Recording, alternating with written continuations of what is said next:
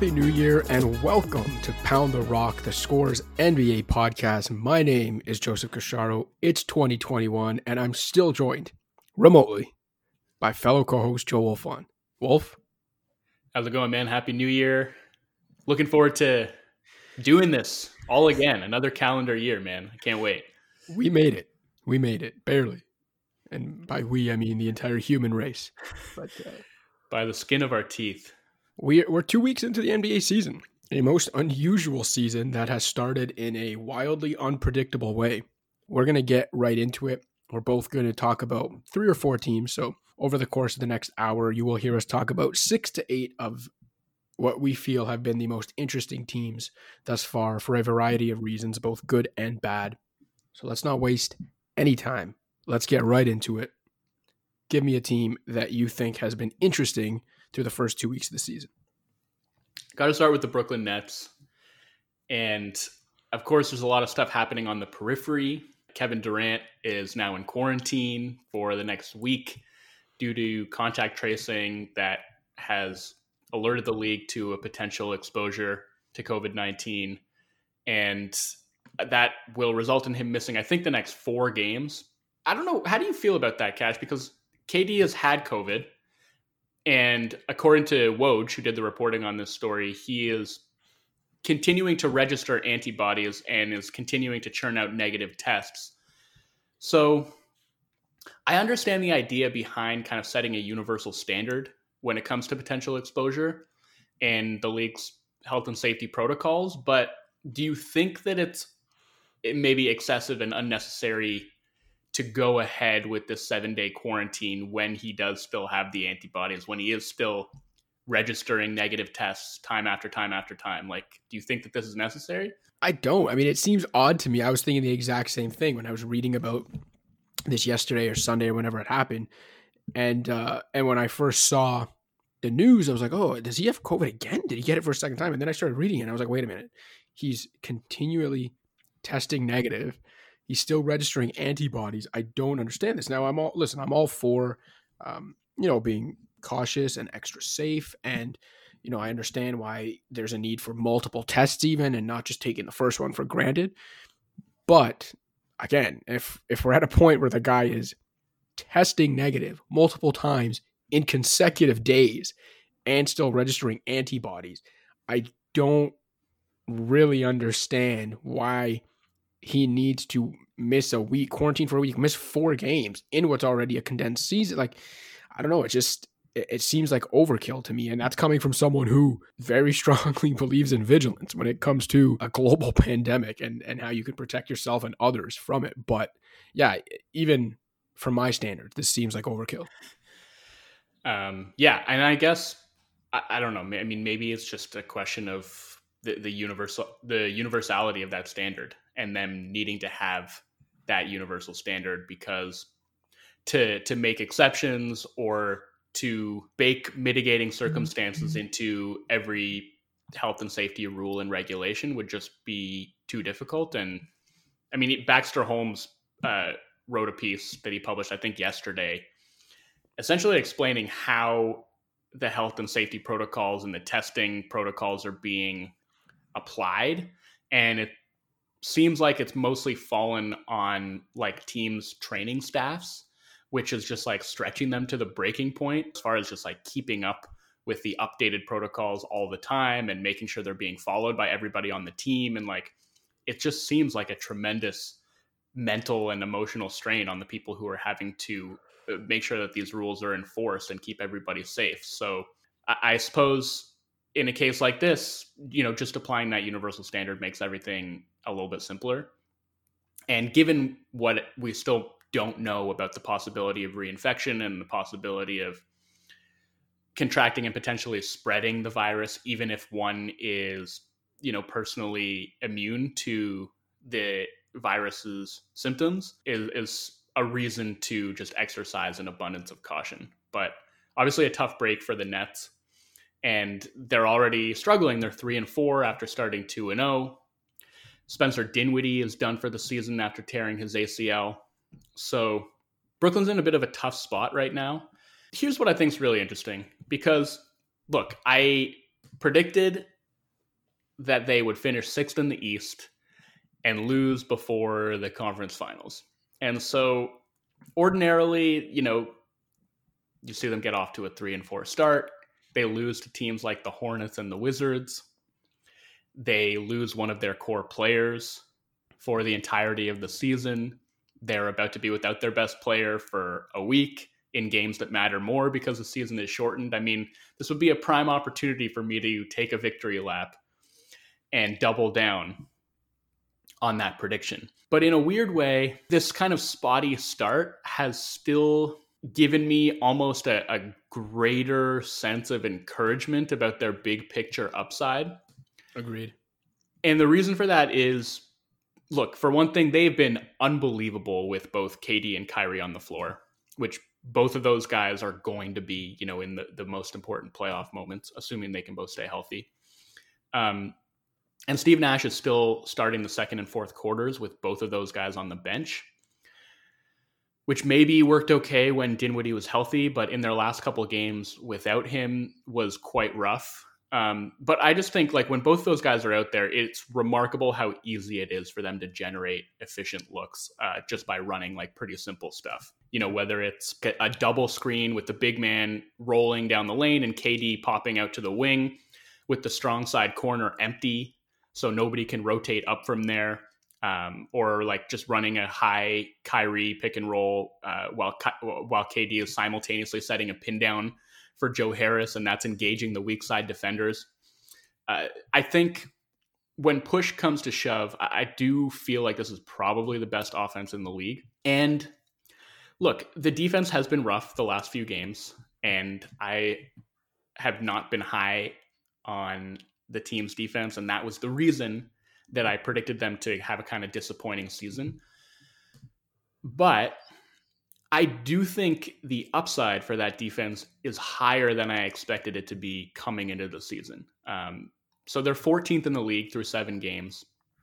I thought it looked fantastic in that Christmas Day game against Boston. And look, the big things to me are Durant still looks solid at that end, which to me was a big question mark coming in. Uh, he's been good on the ball. He's been active as a helper, which I think is particularly important because the Nets have been pretty aggressive with their help in the middle of the floor. And there are a lot of times when they rely on him to zone up the weak side. And I think he's been pretty effective at doing that. Um, and we still need to see if that can hold up over the course of the season. But so far, so good. Um, and I think Jarrett Allen has just been terrific as a rim protector. And like the Nets have been particularly ridiculous with those three guys on the floor with KD, Kyrie, and Jarrett Allen. Um, so to me, like, yeah, I do expect their defense to be pretty poor throughout the regular season. Like, I think it won't even remain at 14th. Like, I could totally see it sliding down into the 20s. But I do feel like they've shown the ability to be at least competent when they need to be. And you know, potentially be something like the 2016 17 Cavs, who were elite offensively, were a bottom 10 defensive team, but cranked it up defensively in the playoffs. And with the combination of a competent defense and their incredible offense, just ran roughshod over the rest of the East. Um, and I don't think the Nets are going to do that because the rest of the East is way better now, but um, you get my point. So yeah, I, I think like they've struggled, and I do think there are big issues, which we can get into if you want. But I think, in spite of their struggles, I almost feel a little bit better about their big picture outlook than I did at the start of the season.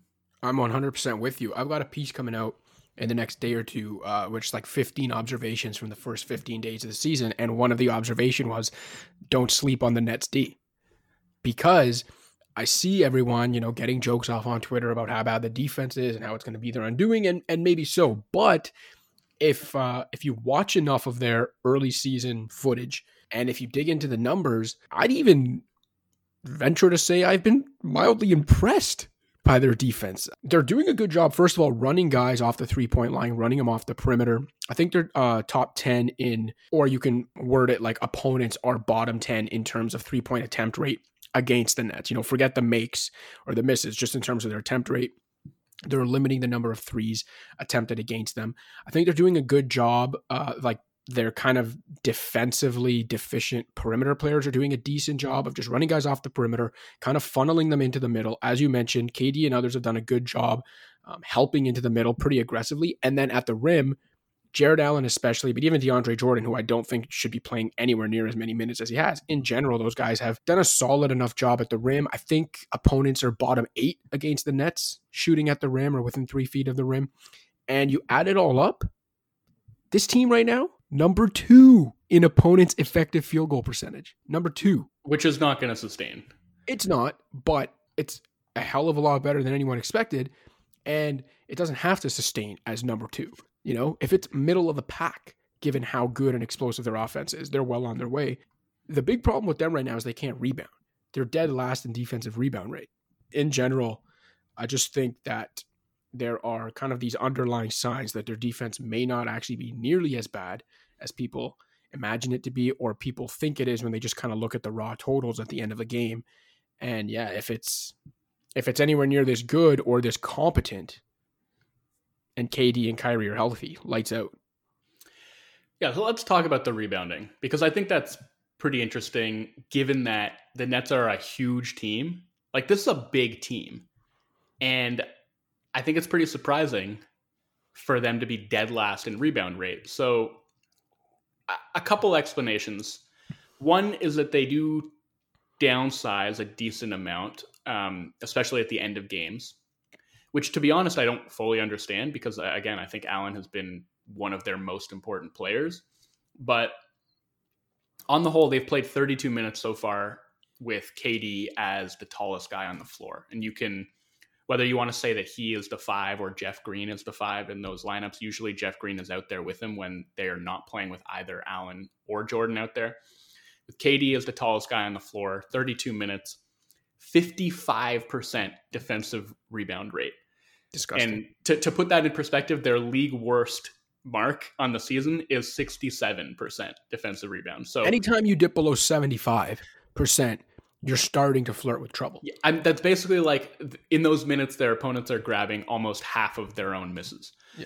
So that's been part of it. And and it's funny because like they still have a really robust net rating in those minutes because their offense has just been ridiculous, which I guess explains why they've been closing that way and, and pulling their centers off of the floor. Their offense has still been great with Jarrett Allen out there. I think that they should be closing with him in the game, but that's not for me to decide. Um, another issue is that they switch a ton. And frankly, I think maybe they switch a little bit too much. Very often that leaves Kyrie under the basket, which of course is a recipe to give up a ton of offensive rebounds. And even when they're just dropping their bigs back, when those bigs are stepping up to help or just giving contests at the rim, their guards and wings are not doing a great job of cracking back uh, or just boxing out from the weak side. And that's how they gave up the offensive rebound that cost them the game against the Wizards. So all of that is contributing to to their poor rebounding. All of it is fixable, I think. Um, and it's actually this is interesting. Like it's way less of an issue when DeAndre is out there.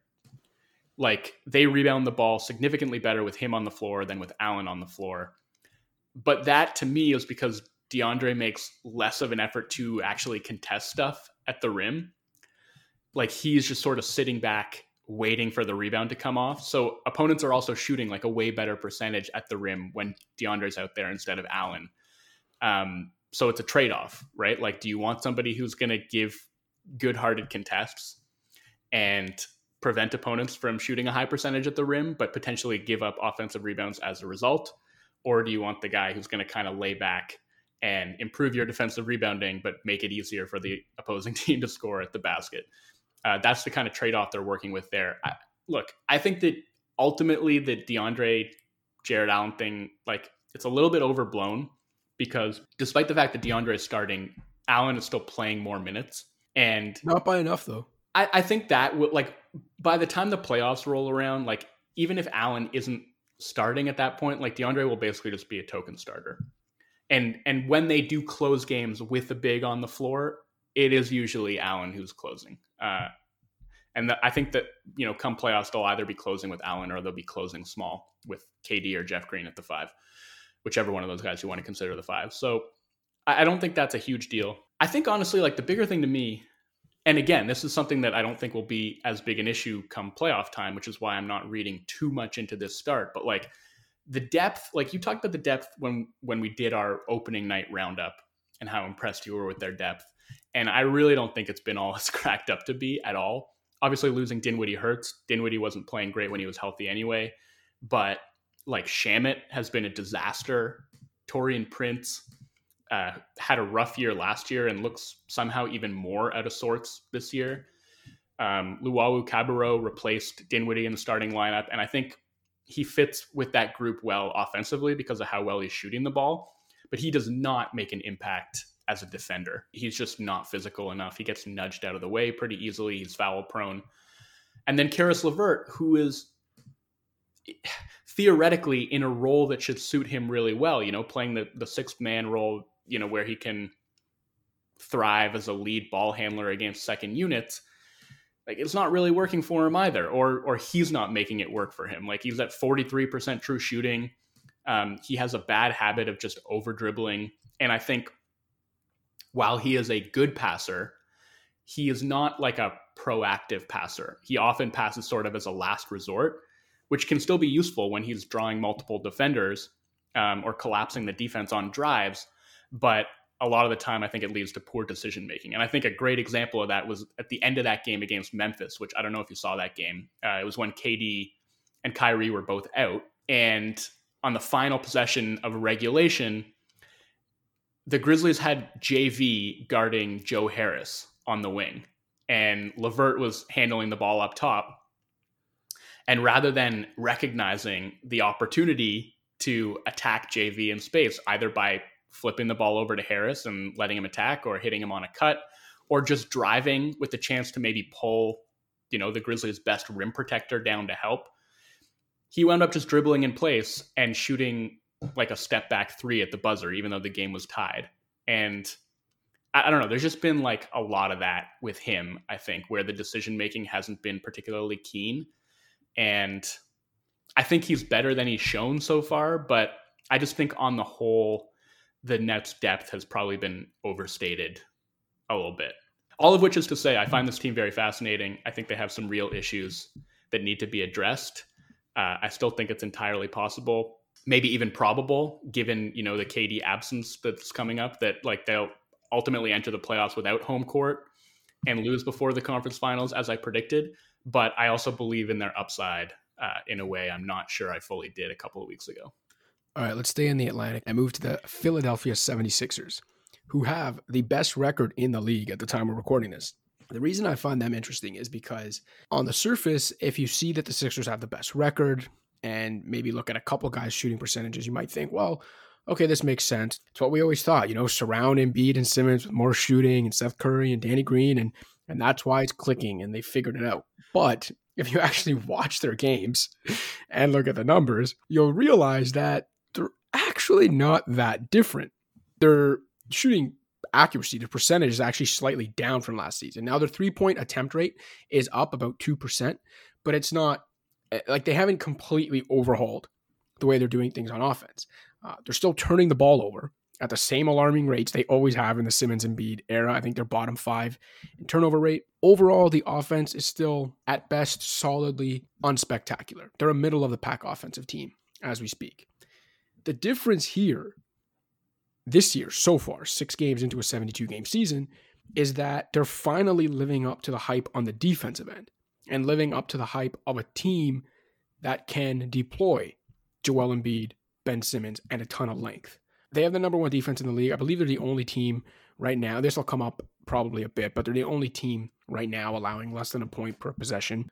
Embiid might be the best player so far through two weeks, and probably one of the two best defensive player, probably him and Miles Turner. I'm interested to see, curious to hear what you think of the Sixers this far, because yeah, in watching them, I've watched three of their full games, and and dug into the numbers and and yeah that that's kind of what I've come away with. It's like they're not necessarily that different. You know, they I don't think they've found some magic elixir on the offensive end. I just think that so far their defense is finally doing what it's supposed to do, and that's kind of carrying them. Whether that's sustainable or not, I guess we'll find out. Let's just look at the teams that they've played so far. Yes, let's. Okay. Wizards, Knicks, Cavs, Raptors, Magic, Hornets, Hornets. Not exactly a murderer's row of offensive juggernauts. So I agree. I think they've looked pretty good, uh, particularly on the defensive end. I think Seth Curry has looked like a fantastic addition to their offense. I think he's been great. I do think that Embiid has been fantastic. I don't want to take anything away from him. I just want to see them play some quality competition before I make any, you know, sweeping proclamations about whether or not they've turned the corner. Like, let's not forget they started 5 and 0 last year. Yep. And we know how that season ended for them. So I think, you know, they've made some interesting tweaks defensively. I, Embiid is playing a little bit higher up in the pick and roll. I've noticed like they're using him a little bit more to kind of like pin guys against the sideline and apply a little bit more ball pressure at the point of attack rather than just dropping him back below the free throw line. And I think he's held up incredibly well in doing that. Simmons has obviously been an absolute monster at the defensive end. I think they've had kind of the same issues with him in the half court offensively look, I, I thought that this team made a whole lot more sense on paper than it did last year. I still believe that to be the case. I think when we talked after opening night, I was kind of bagging on Tobias Harris's decision making. And I actually think since then, he has been way better in that regard, like way more decisive uh, and just generally making better decisions with the ball in his hands. And that led to him being named player of the week in the Eastern Conference. So good on him. Uh, lots of encouraging signs. I just want to see, you know, if those signs can sustain themselves when the schedule actually gets tough. They've beaten a lot of bad teams and a lot of anemic teams too. So, like I said, we'll just have to see if it can sustain itself. But if you're looking for a potentially concerning trend, I think it's on the offensive end, where, like I said, I don't necessarily think that they look all that different, other than Harris, who's been great. And I guess, I mean, you could point to that as something that maybe lifts their postseason ceiling, right? Having a guy with Harris's skill set that can do what he can do off the dribble, actually playing up to his capabilities. You know, maybe numbers be damned from a team perspective. You look at that and think, okay, like that's the silver lining here on the offensive end. But other than that, I- well, okay. So one thing that stood out to me, and you mentioned like as a team, their turnover issues are still present, but Joel Embiid is turning the ball over way less than he ever has before. And I think that's been a big plus. And he, to me, has looked way better dealing with double teams, making the right reads, making quick reads, uh, and doing it without turning the ball over. So if you're looking for you know encouraging signs that might be sustainable at the offensive end, I think Embiid's decision making, in particular, out of the post when he's seeing extra bodies, has been a lot better. It's been better. I don't know if I'm ready to say it's been a lot better. Okay. He's coming from a, a pretty low bar, but it's been better. I'll give you that. Yeah, I mean, look, the the issue to me is still that lack of a kind of reliable go-to half-court initiator. They almost sort of do it by committee, right? They cobble something together using a variety of Simmons initiated possessions and Harris attacking off of the catch and Curry has run a bunch of pick and roll. He shot the lights out. Like he, he's he's at 56 what is he at? He's at 56, 54, 1000 shooting. Like those are his splits right now. He's he's above 50% from the field from 3 and 100% from the free throw line. So he has obviously helped open things up and he like it's not quite on the level of like Embiid and Redick in terms of the two-man game, but I do think he's replicated a lot of what Redick brings as like an off-ball mover and a guy who can kind of uh, help grease the wheels for that offense just by dragging a defender with him essentially wherever he goes. Yeah, and again, like there there are silver linings to be found if you're looking for reasons why maybe their offense is a little more translatable to the postseason than it has been in years past. I just think it's interesting that that's not at all what's carried them early in the season, right? And I think a lot of people kind of assume that based on the off-season moves. Well, I okay, yeah. On the whole, maybe their offense has been like mediocre, but their bench is really dragging that down. Like I think their starters have actually been awesome, and in what's become a years long trend now, they just can't really find the right combinations off of the bench, and uh, I don't know if that's an issue that's going to get resolved. I will say I think Tyrese Maxey has looked great, like at both ends of the floor. I think they found a real gem. And again, shouts to Mike Muscala for the shot that he made at the buzzer to essentially secure that draft pick for the Sixers, and they used that pick to find a guy that I think is going to be like a real impact two way contributor for them for a long time. Uh, whether he can be that over the course of this season, I guess, is still to be determined. But like, he really does have some off the dribble juice. He's able to get you know to get himself to the rim pretty easily. I think um, he's got a pretty explosive first step, and I, he just like a pest on defense, man. So that's one guy who seems like he is potentially going to be reliable for them off of the bench. But like apart from that, man, they've they've had a hard time cobbling together a, a functional reserve rotation. Like Dwight's been okay, Mike Scott's been not very good. Like who else do they have coming off of that bench? Like I, don't know, Terrence Ferguson, Tony Bradley has been injured. I think uh, Korkmaz has been terrible. Like I, it's, it's no surprise to anyone that's followed this team for the last half decade that their one loss so far this season came in the game Joel Embiid didn't play. Yeah. Look, if if this is the year he can finally put it all together, stay healthy from start to finish, then they got a shot. if yeah. he can't, they do not. um, I did forget about Shake Milton, who I actually think has been pretty good, although lately he hasn't been shooting the ball particularly well. But he's been all right, like kind of captaining second unit. Uh, he's he can do some stuff with the ball in his hands. He's been fine. All right, who's your next team?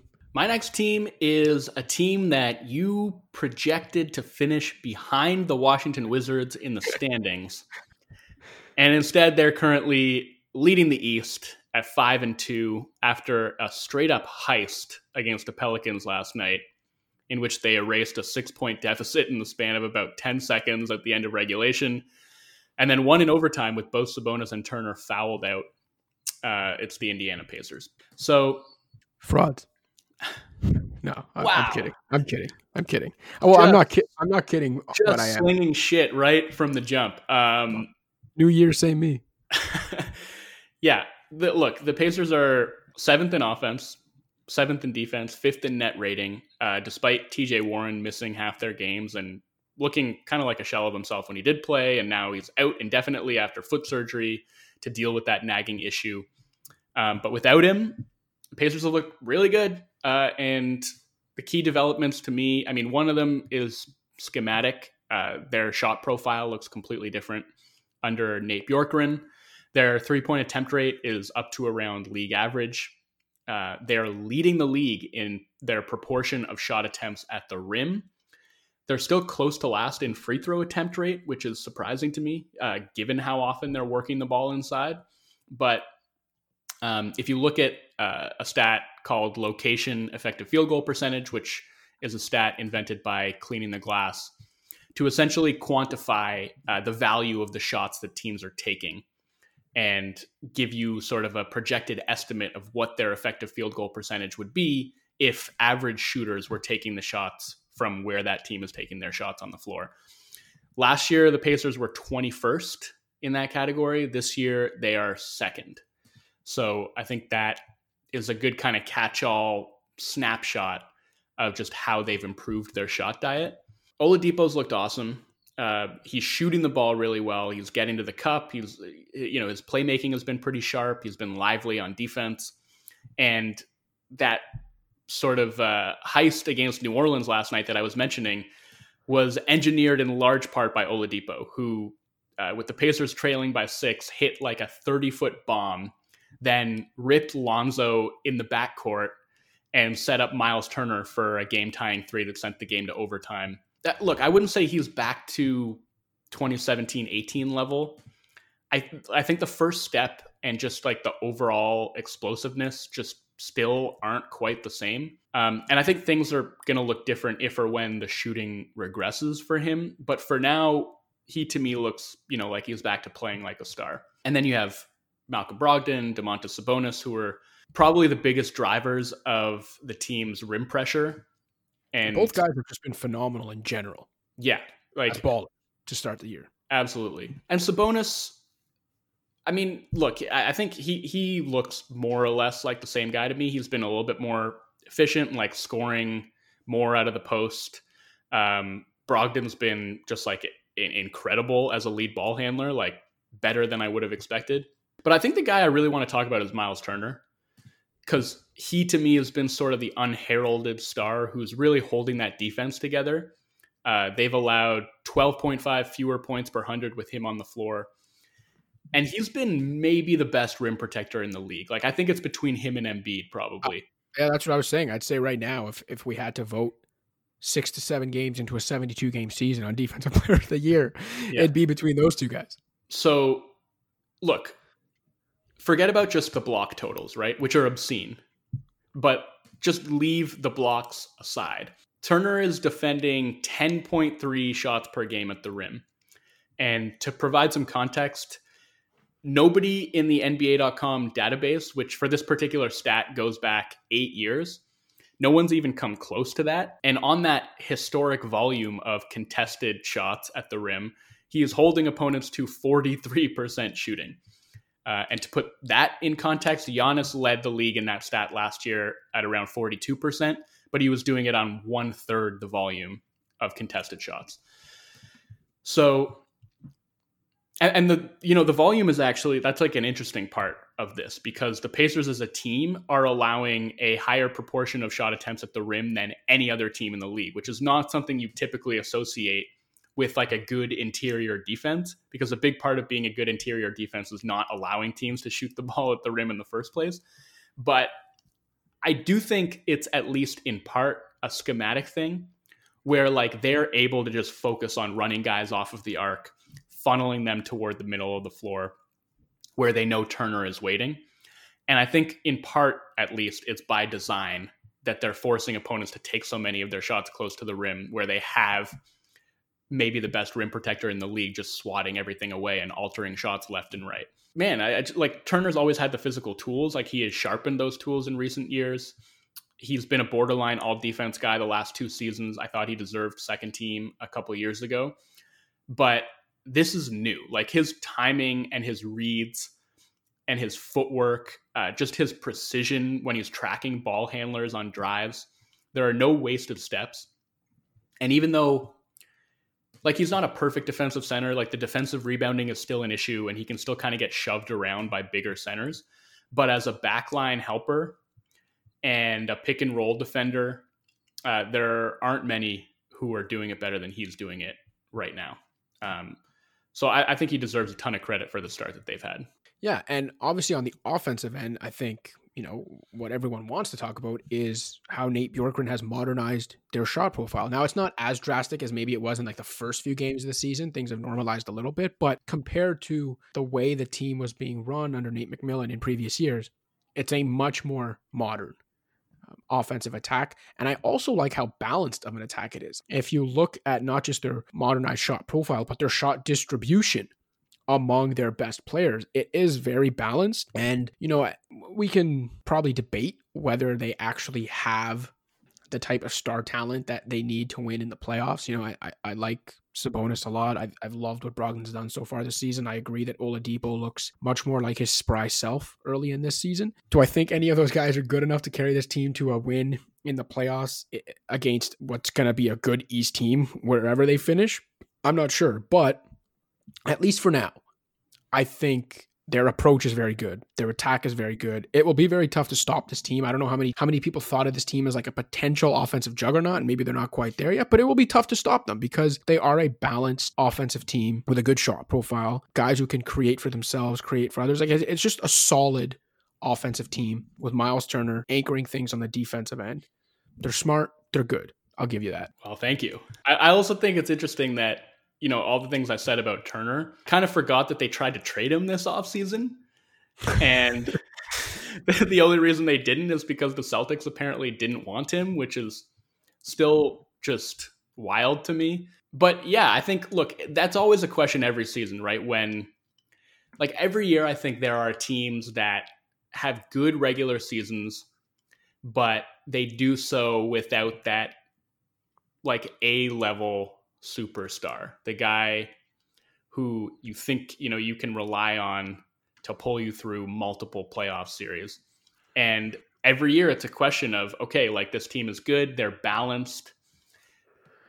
We like the way they play, they can defend, they have good shot distribution, they play well as a team. But when the game slows down and opponents can scout you and you're in that pressure cooker do you have that one guy you can rely on? And it, it's it's a hard question to answer. Like you you don't really know until you actually see it.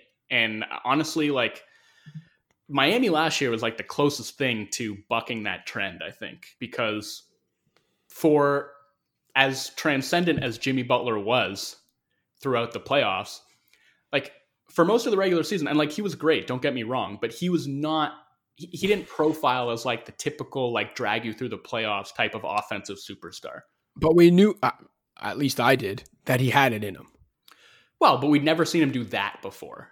You know what I okay, mean? we never Like- saw him like- do th- that at that level. But I don't like. Was it ever really a doubt that he could be like the alpha offensive player on a contender?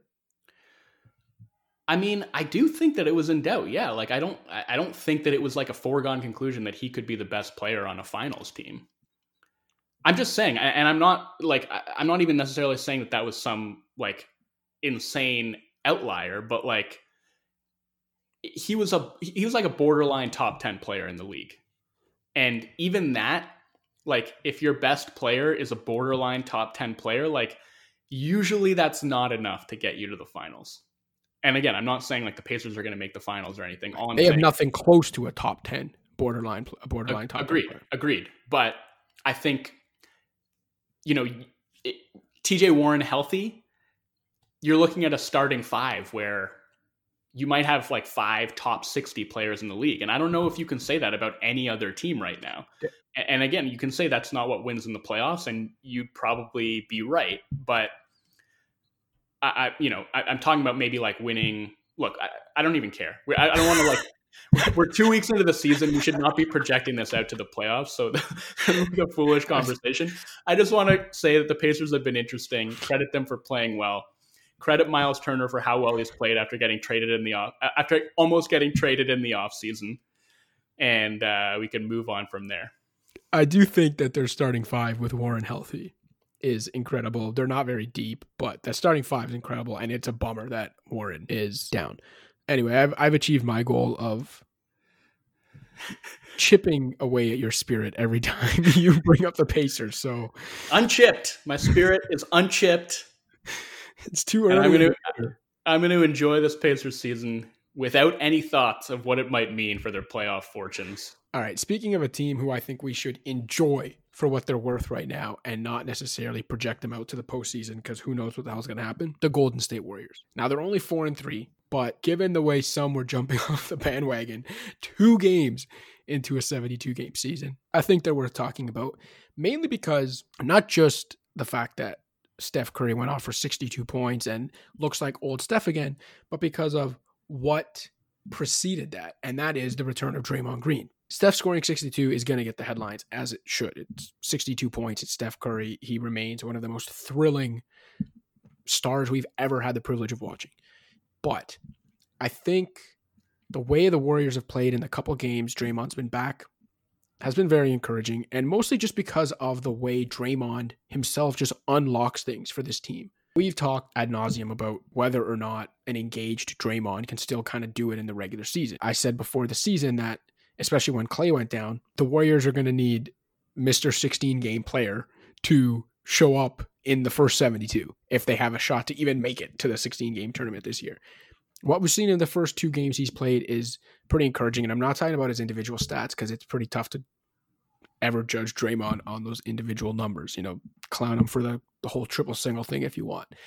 His impact on the game is very obvious. Like on the offensive end, whether it's something as simple as just the way his, he screens for Steph, the way he directs traffic with others, the way he borderline bullies Andrew Wiggins to move, his playmaking, and then on the defensive end, the way he can make an otherwise pretty ordinary defensive team look special on some possessions. It's just like we saw the full package. You know, he's played two games. He's already, I think, second or third on the team in assists. He's already top five in the league in charges drawn. He's back.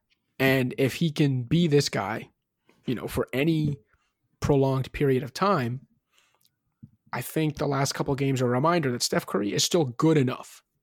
And there is still, even on this very suspect team, which, you know, in a supporting cast, I don't really believe in other than a rookie big man. I still think Steph's good enough and Draymond's smart enough to prop this team up. You know, after opening night, I mentioned that with Klay out and when Draymond's not in the lineup, the remaining Warriors just aren't good enough or smart enough to A, make the most of the space Steph creates for them, or to make things easier and create space for Steph. I think a lot of that changes with Draymond in the lineup. I'll put it this way. I, I don't think that there's another player in the league who could hit one field goal over the course of three games and still be clearly his team's second best player. And that's not even an indictment of the Warriors, though I do think the roster construct has a lot of flaws. It's just the fact that Draymond does so many other things to impact the game. And like he's obviously had a meaningful impact on their defense just with his activity on the weak side. He's blown up so much stuff just by rotating over. Um, and that's made a, a, tremendous difference for them. And you mentioned like his screening for Steph. I thought like a, a kind of underplayed thing in those first few games and Steph struggling was just the, trouble that he had creating separation because there isn't really anybody else on that team that can set a good solid screen like Kevon Looney maybe. But then you're also just sort of inviting the defense to trap you in that case because what is Kevon Looney doing if he catches the ball in space?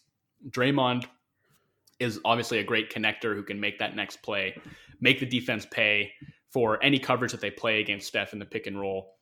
I thought he really made the Blazers pay for sticking Carmelo Anthony on Draymond for a really like extended stretch in the fourth quarter of their game a couple nights ago.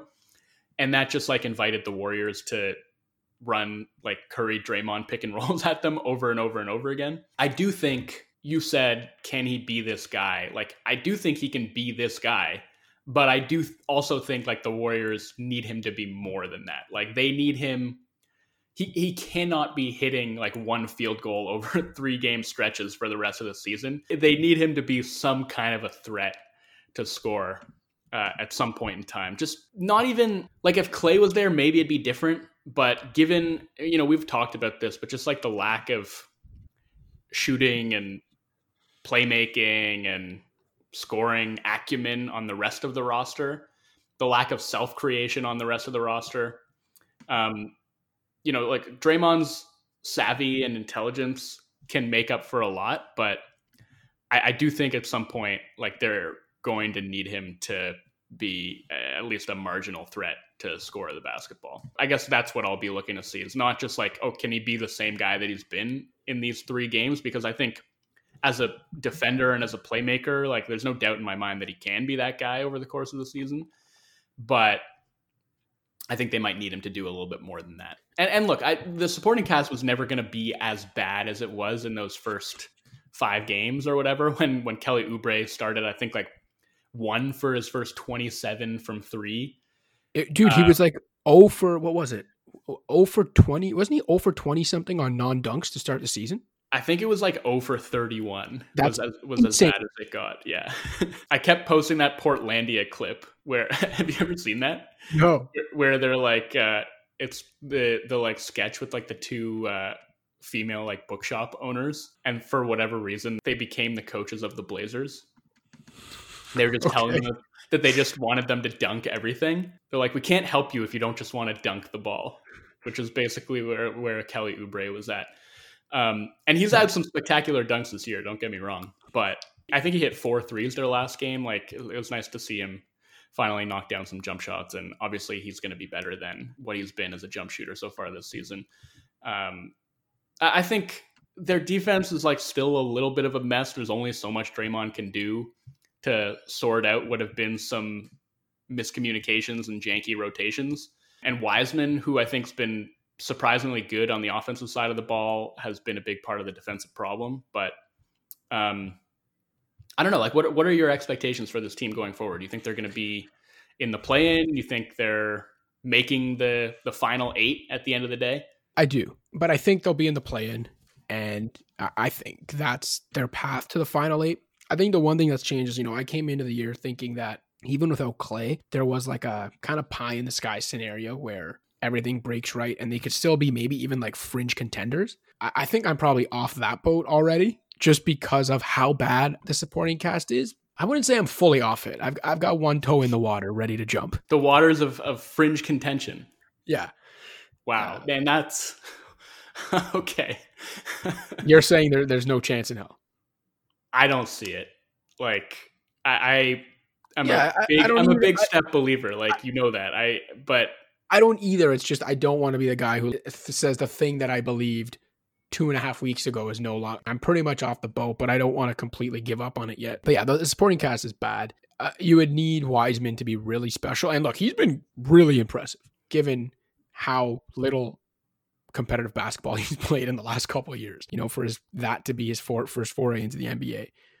But yeah, unless Draymond is like rediscovers 2015 Draymond and Wiseman, you know, just takes a sizable leap within his rookie year, which is basically unheard of, then yeah, they're not they're not even a fringe contender. But they're a heck of a lot better than they looked in the first week of the season when people were jumping off the bandwagon as them being, you know, relevant at all this year. And I do still think that they get into the play in and they'll get into the the final eight. Yeah, I think like the the Wiseman thing, I think it's been more encouraging from like a long term perspective where it's like, okay, like you can see the outline of a really productive player here when he starts to figure it out you know, gets used to NBA game speed, starts to understand the nuances of NBA defense, he could be a pretty special player. Not from the perspective of, oh, like this guy's really going to help us win a ton of games this year. Like, I, right. I don't see that happening. I think the flashes have been really encouraging. The fact that he shot the ball well is really encouraging.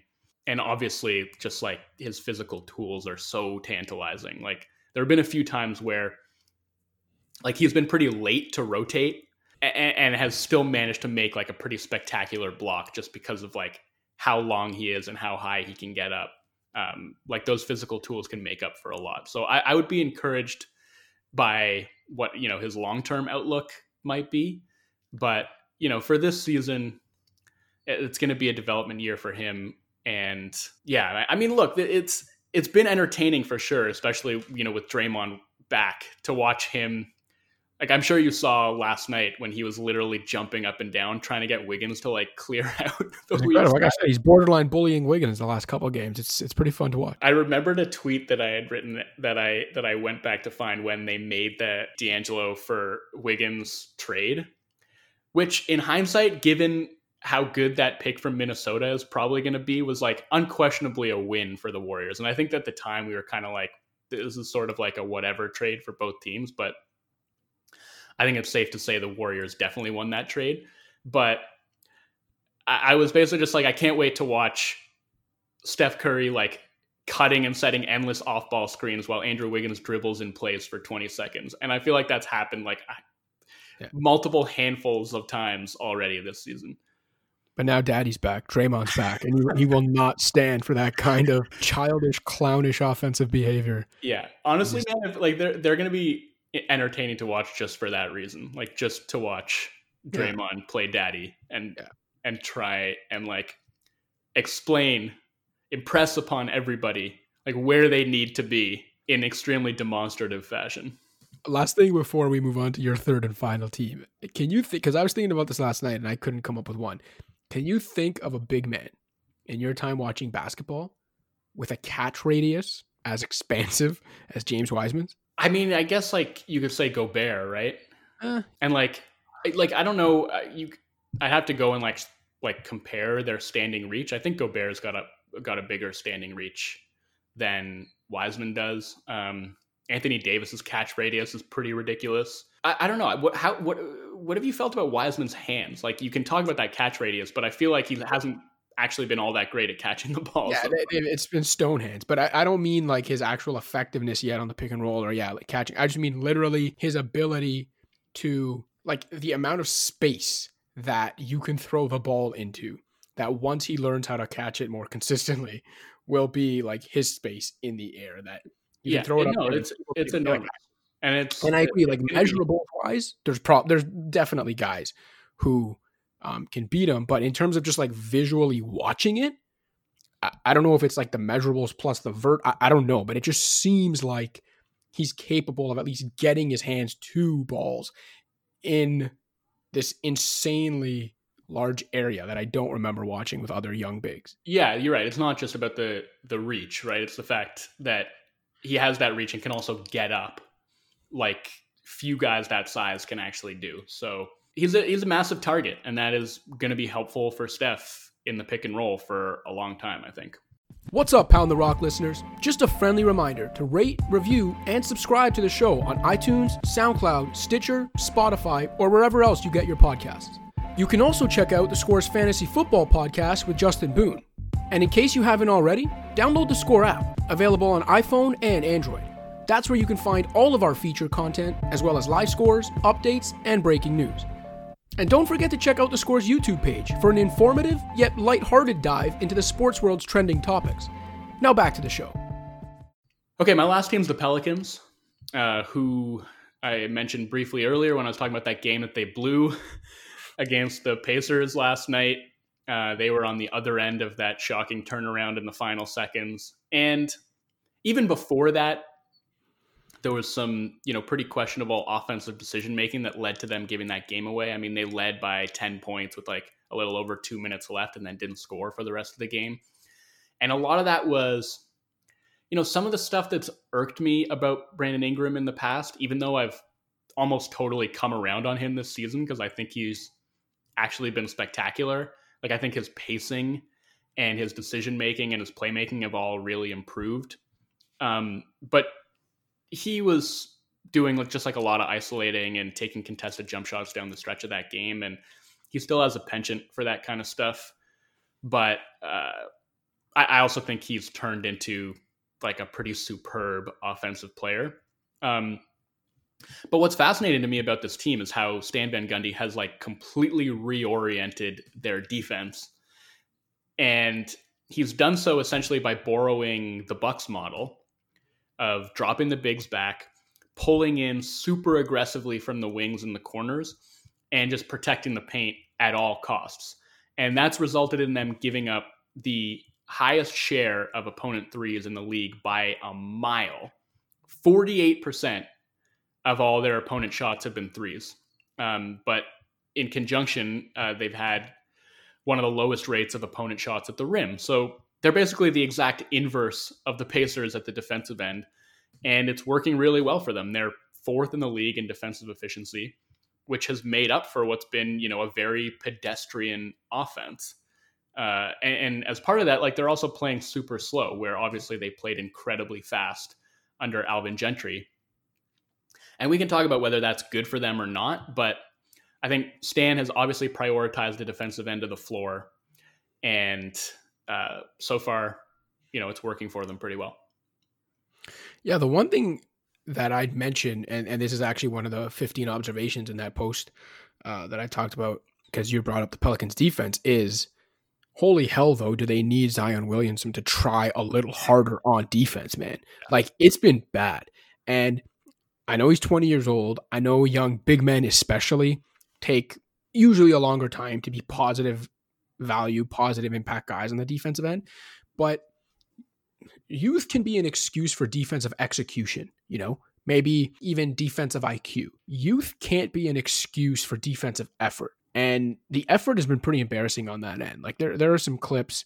Dave DeFore tweeted out a great one last night where he just completely let Miles Turner free reign to the middle of the paint, barely put his body on him. And we're talking about Zion Williamson. Like the guy's a freak athlete with freakish strength and freakish size. And although height wise he doesn't measure up to a guy like Miles Turner, can definitely have bodied up Miles Turner and just provided no resistance whatsoever. It was embarrassing, man, and uh, and the broadcast noted it too. And yeah, there's just been way too many examples of that I've found from Zion so far this season. And look, he's had moments of brilliance, especially on the offensive end. But even if you maybe aren't too zoomed in on this season, if you want to zoom out and just think big picture in the coming years, I'm not saying panic about his defense, but they, they need way better from him. Full stop. Yeah, without a doubt. And th- that's why I think that like the Steven Adams thing has been interesting, right? Because look, I I I understood why they got him. I wasn't crazy about the extension they gave him, but it's played out very similarly to how the Derrick Favors thing played out last year, at least until the bubble when Favors kind of fell apart. They've been really, really good with Steven Adams on the floor. Like he statistically has been their biggest driver of success. And they've been pretty disastrous without him. And that was basically the case with Favors last year, too. Like they could not defend without Favors on the floor. And as appealing as the you know Zion at the five lineups might be in theory, he can't be a five defensively. Uh, he, he's just not at that stage. He needs other guys to cover for him. And look, I, I think obviously there's a trade off there where you accept a tenuous offensive fit between Zion and Steven Adams, but it's not that hard to navigate just because of how effective Zion is at straight up overpowering people and sometimes multiple people when he's operating in like narrow corridors. And the Pelicans have like run some stuff to get him the ball on the move, which is all he really needs in order to go and finish at the rim, even if there are multiple people there trying to barricade it. Um, one of them that I've really liked is like they'll sort of run almost like a decoy pick and roll with uh, with one of their guards and and Adams, and like Zion will basically just be trailing that pick and roll, and instead of the pass going to the screener, it'll go to Zion trailing the play, and they'll sort of get him ahead of steam that way and Adams can almost like serve as like a lead blocker that gives him a path to the rim. Like they they have some fun stuff like that where where they're getting him the ball on the move. And and this is where I think their pace becomes kind of interesting, right? Because them playing super slow doesn't really serve Zion, who is eh, extraordinarily effective playing in the open floor. And especially like him and Lonzo, like how many times do we see them hook up in transition last year? and that just hasn't been as much a part of their game this year because the team slowed it down a bit and they've struggled in the half court. That's meant just like a lot more Ingram initiating. Uh, they've really needed him to do that because who else on their team can kind of handle the ball and pass and is a threat to shoot off the dribble? Uh, it's it's pretty much fallen on him, and he's been really good in that role. But they're also bottom ten in offense for a reason. You know, despite having two of the more talented offensive players in the league in, in Ingram and Zion. So I don't know. Maybe we'll we'll just maybe, maybe it'll just take a while for them to settle on like a style of play that suits them best. Uh, but right now, the priority has obviously been defense, and and it's hard to complain about the results, right? Like if they had managed to hold on to that game against the Pacers last night, they'd be five and two right now. They've got some quality wins in the bag. Um, and I think Eric Bledsoe deserves some credit. Like instill installing the Bucks defensive system probably wouldn't work if they didn't have like one of the most important pieces of that Bucks system in the fray. And Bledsoe is a guy who is both, you know, pursuing guys from behind, uh, going over top of screens, a pest at the point of attack, and also really good at pulling over from the weak side into the middle of the floor. And like that's something you could point to and say like the Pelicans sucked at doing this last year. Like their help rotations were very bad, and that's a big part of the reason that they struggled defensively. They like they just did not provide enough help at the rim. And having a guy like Bledsoe who is like hyper aware, hyper physical, um, and as both a, like an on-ball guy and as a help guy, uh, has made a big impact for them. Yeah, and the, and the Pelicans have relied on him. Like Stan Van Gundy has relied on him. I remember the first couple games of the season, uh, seeing a lot of Pelicans Twitter almost complaining about how much Bledsoe was playing. And I think now people are starting to appreciate uh, the defensive impact he has on the game on the perimeter. So yeah, some some interesting things there with the Pelicans. Okay, the last team we're going to talk about as being interesting and for a lot different reasons than I think the five teams we've talked about so far. The Raptors offense right now. I mean, we as a team in general, like they, haven't been great defensively either. They're like middle of the pack, which you know some of that might be some bad luck, but defense hasn't exactly been great. Nick Nurse's rotations have been somewhat puzzling. Uh, their depth looks beyond suspect, and uh, you know a team that used to close out games in its sleep now consistently pisses itself in crunch time. So there are a lot of things to dig into there, but the reason I want to talk about them and what makes them interesting from a depressing perspective is that this team's offense is an absolute disaster, a dumpster fire. With Pascal Siakam just like still yet to rediscover the handle, the finishing ability, or the relentlessness that made him a breakout star, even on the offensive end. Without Pascal being that guy, the Raptors just don't have enough individual shot creation to survive. Lowry and VanVleet, especially, eh, has been great, but those guys are undersized guards. There are only so many things they can do right? They can only do so much for you offensively in terms of their individual shot creation. OG Anunoby his ball handling still comes and goes. Uh, Norman Powell's decision making with the ball in his hands limits his impact. If Siakam can't consistently create his own offense, where is that offense coming from? There's a reason this team is currently 28th in offensive efficiency. There's a reason I think they score 0.83 points in isolation right now. There's a reason they launch a league leading 49.9% of their shots from behind the arc. It's because they can't create or score efficiently enough inside the arc. And it doesn't help that even outside of individual shot creation, their starting center can't catch a ball right now and can't lay it up right now. So, like, they. Outback Biyombo. Yeah, for real. Like, they don't have anyone who can consistently create their own offense inside the arc.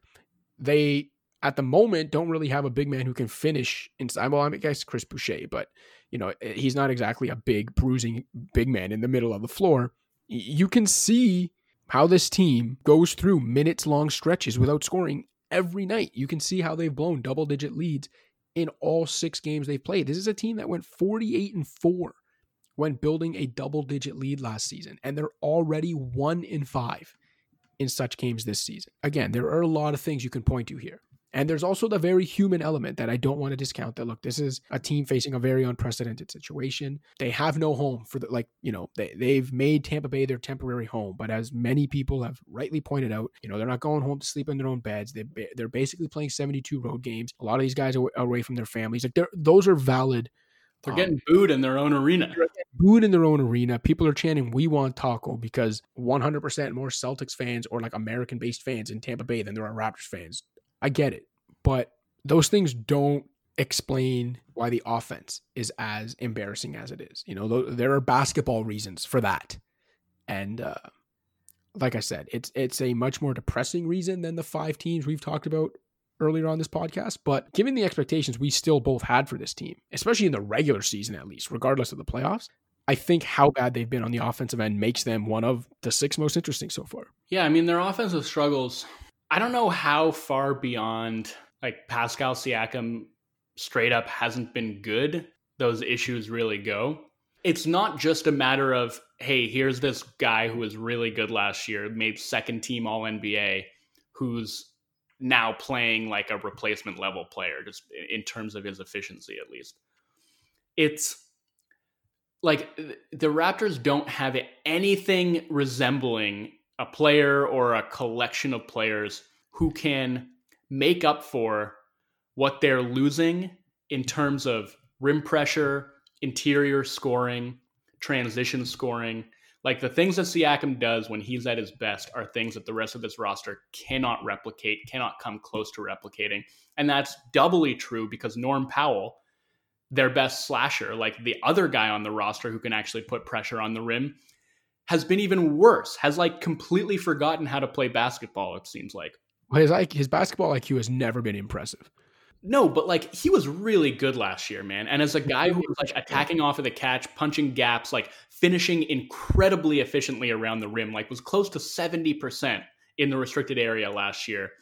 And is now like shooting under 40% from two point range. It's kind of inexplicable. And obviously, you know, you mentioned Aron Baynes, like he's not giving them anything. He sets good screens. Like literally it right now. They're, they're just like totally reliant on the three ball. So, yeah, if you want to know how a team can blow five straight games in which it holds a double digit lead, it's because every team ultimately is going to go through shooting droughts. And if shooting is all you have, then yeah, eventually you're going to see your lead slip away. I think there's got to be some hope and reason to believe that Siakam will eventually find himself again. I just don't know that there's a lot of evidence that, minus a catastrophic injury, a player that's as good as he was last year just suddenly loses it like this. I don't know that I've ever seen anything like that happen for a healthy player before.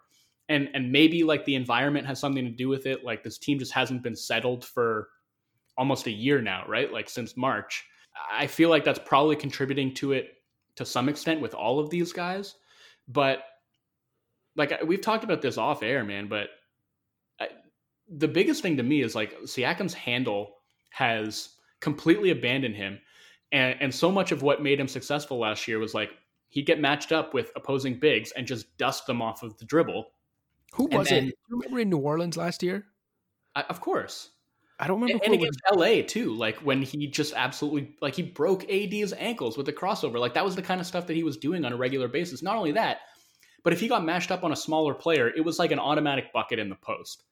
And it, like he got mashed up on Payton Pritchard last night, caught the ball like with really deep post position, and didn't even put it on the floor. Like immediately traveled. I, I don't know why. Like it's it, it's it, I guess it's like it's got to be part mental, um, but part of it is just the fact that like I, don't know he doesn't seem to trust his handle right now, and for good reason because it seems like every time he dribbles it, he either loses it or like it almost gets away from him. And when he drives the ball, it was like he used to take guys off the bounce, but now mostly what he does is he dribbles his way into post ups, and he's no longer scoring effectively on those post ups. So he too, like everybody else on the Raptors, has sort of fallen back on his three point shot. And it's very nice to see that he has developed that three point shot to the point that it's been, you know, a semi reliable weapon for him. But right now he's shooting 30% from three point range. And that's really not where his bread is buttered. Like that's something that's supposed to open up his drive game. But his drive game right now is non existent. So that's where it starts to me because that just puts so much pressure on everybody else on the roster uh, to do more at the offensive end. Some guys have risen to that challenge. I frankly think Fred VanVleet has been spectacular. Like, uh, I don't think that they can ask for much more than what they've been getting from him so far as a scorer. He's always been reliant on his three ball, but he in the last few games has actually like done a pretty good job of getting to the rim and finishing at the rim, which has never been a forte for him. But he's shooting over 50% from two point range for the first time in his career, averaging 22 points a game. He's been awesome. Kyle Lowry giving you everything that you could ask for and more from a almost 35 year old point guard. Um, you know, playing 37 minutes a game, and yeah, he's slipped defensively. No, he's not the kind of guy who's like going to create separation or burn guys off of the bounce. But as far as a guy who's setting the table for other guys and creating at least some rim pressure, he's done all that.